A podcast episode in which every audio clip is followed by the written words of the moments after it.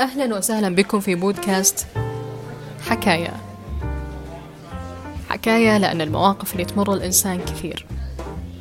كثيرة لدرجة يقضي عمره كاملا في سردها وينتهي عمره وهو لم يقل النصف منها. حكاية لأن حياتي وحياتك عبارة عن حكاية طويلة. حنا أبطالها. موضوع الحلقة اقترب إن شعرت بابتعادك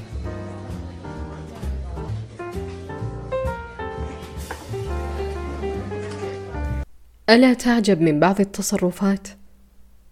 وألا تخاف من بعضها؟ أعني تخاف من بعض الأقوال والأفعال وحتى الأفكار التي تخشى أن تفكر بها مع نفسك في ليلة هادئة تناسى البعض الغرض من وجودهم على هذه الأرض.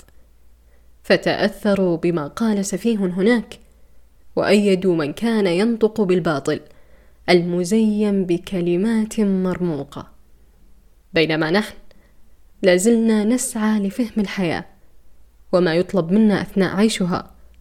وقد تكون معرفتنا لجواب سؤال لماذا خلقنا؟ هي المعرفة الوحيدة التي تتشعب منها كل المعارف والخطط والآمال. إني هنا لحاجة ولأمر ما في غاية الأهمية. زرعني الله على هذه الأرض وفي هذا المكان تحديدا. في لحظات السهو نفرط في التعذر لأنفسنا وأن ليس هذا إلا طي الشباب وسيزول.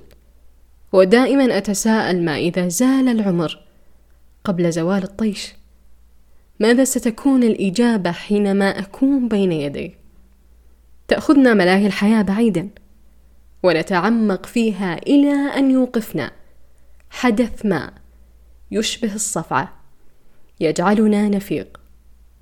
والمضحك المبكي في ذلك أننا وفي خيال واسع أثناء عيشنا نشعر أن النهاية لن تأتينا. وأن الحتف سيكون لهذا وهذه وهؤلاء. ونبكي ونتألم لفقدهم. وكأننا في مأمن عن هذا الأخذ. أو كما يقول المتنبي في أبيات تشرح الحقيقة المزينة بالحكمة. إذ قال نبكي على الدنيا وما من معشر. جمعتهم الدنيا فلم يتفرقوا. أين الأكاسرة الجبابرة الأولى؟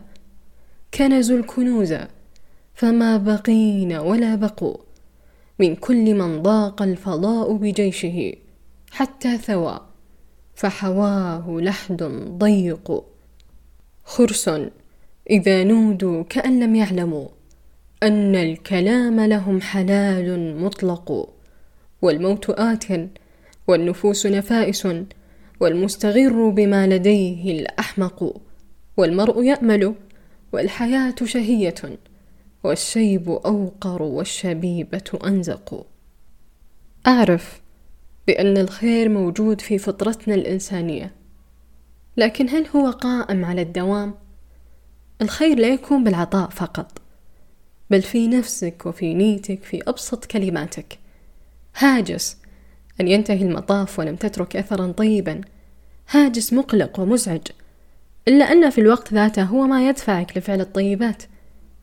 في هذا الوقت يحزنني أن أرى حقوق الله يتهاون بها وهو الغني عنا وعن عبادتنا. ولو أن لا يوجد عبد على هذه البسيطة لما ضره جل في علاه. نحن من نحتاجه. نحن الذين لولاه لما تيسر لنا معسر ولا تسهل لنا صعب ولا زال ما كان هما مريرا. فانتبه من أن تلبي كل ما تشتهيه نفسك وكان أمرا غير مقبولا. فليس كل ما تشتهيه النفس يلبى لذا قيل إذا حار أمرك في معنيين ولم تدر حيث الخطأ والصواب فخالف هواك فإن الهوى يقود النفوس إلى ما يعاب. فنفسك عدوك الذي بداخلك. لهذا كان ترويض النفس وتجنب شهواتها طاعة وامتثالا. فترى أن مجاهدة الإنسان لنفسه هو أصعب ما يقوم به. لذا كان على مجاهدتها أجرا لأن ليس من وراء طاعتها خيرا يرتجى ولا رزقا يعطى ولا راحة دائمة بل تورث الندامة في من يتبعها.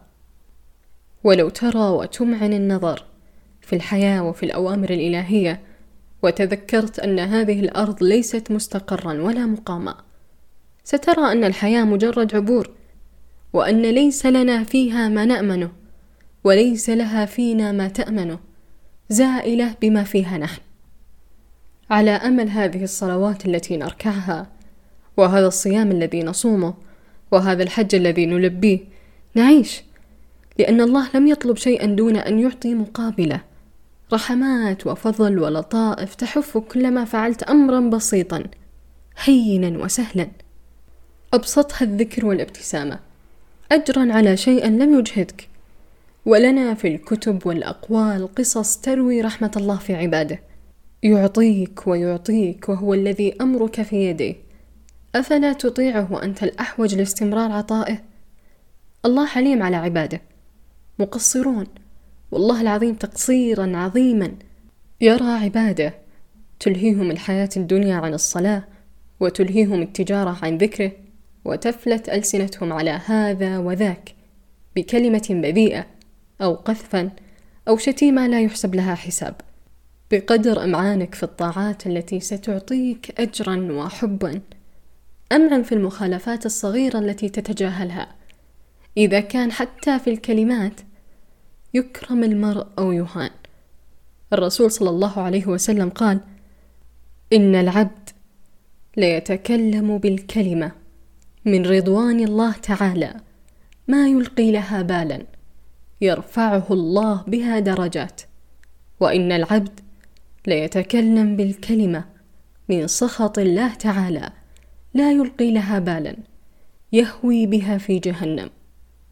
سترك وأنت تعصيه وكفاك وأنت منشغل عنه وحماك وأنت بعيد عنه ورزقك. وأنت بخيل في شكره.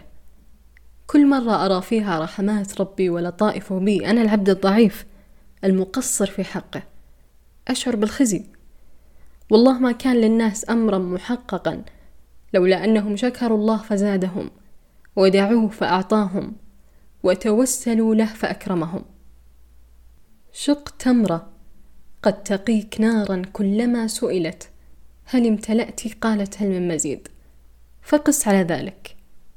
حاسب نفسك كل يوم على كل فعل وكل أمر وكل كلمة. نعرف أن الله عفو وغفور ورحيم ولكن نعرف أيضا أنه شديد العقاب. وضع الحدود والأوامر وأنزل الملائكة وأرسل الرسل وأوحى بالقرآن وقال كلمته.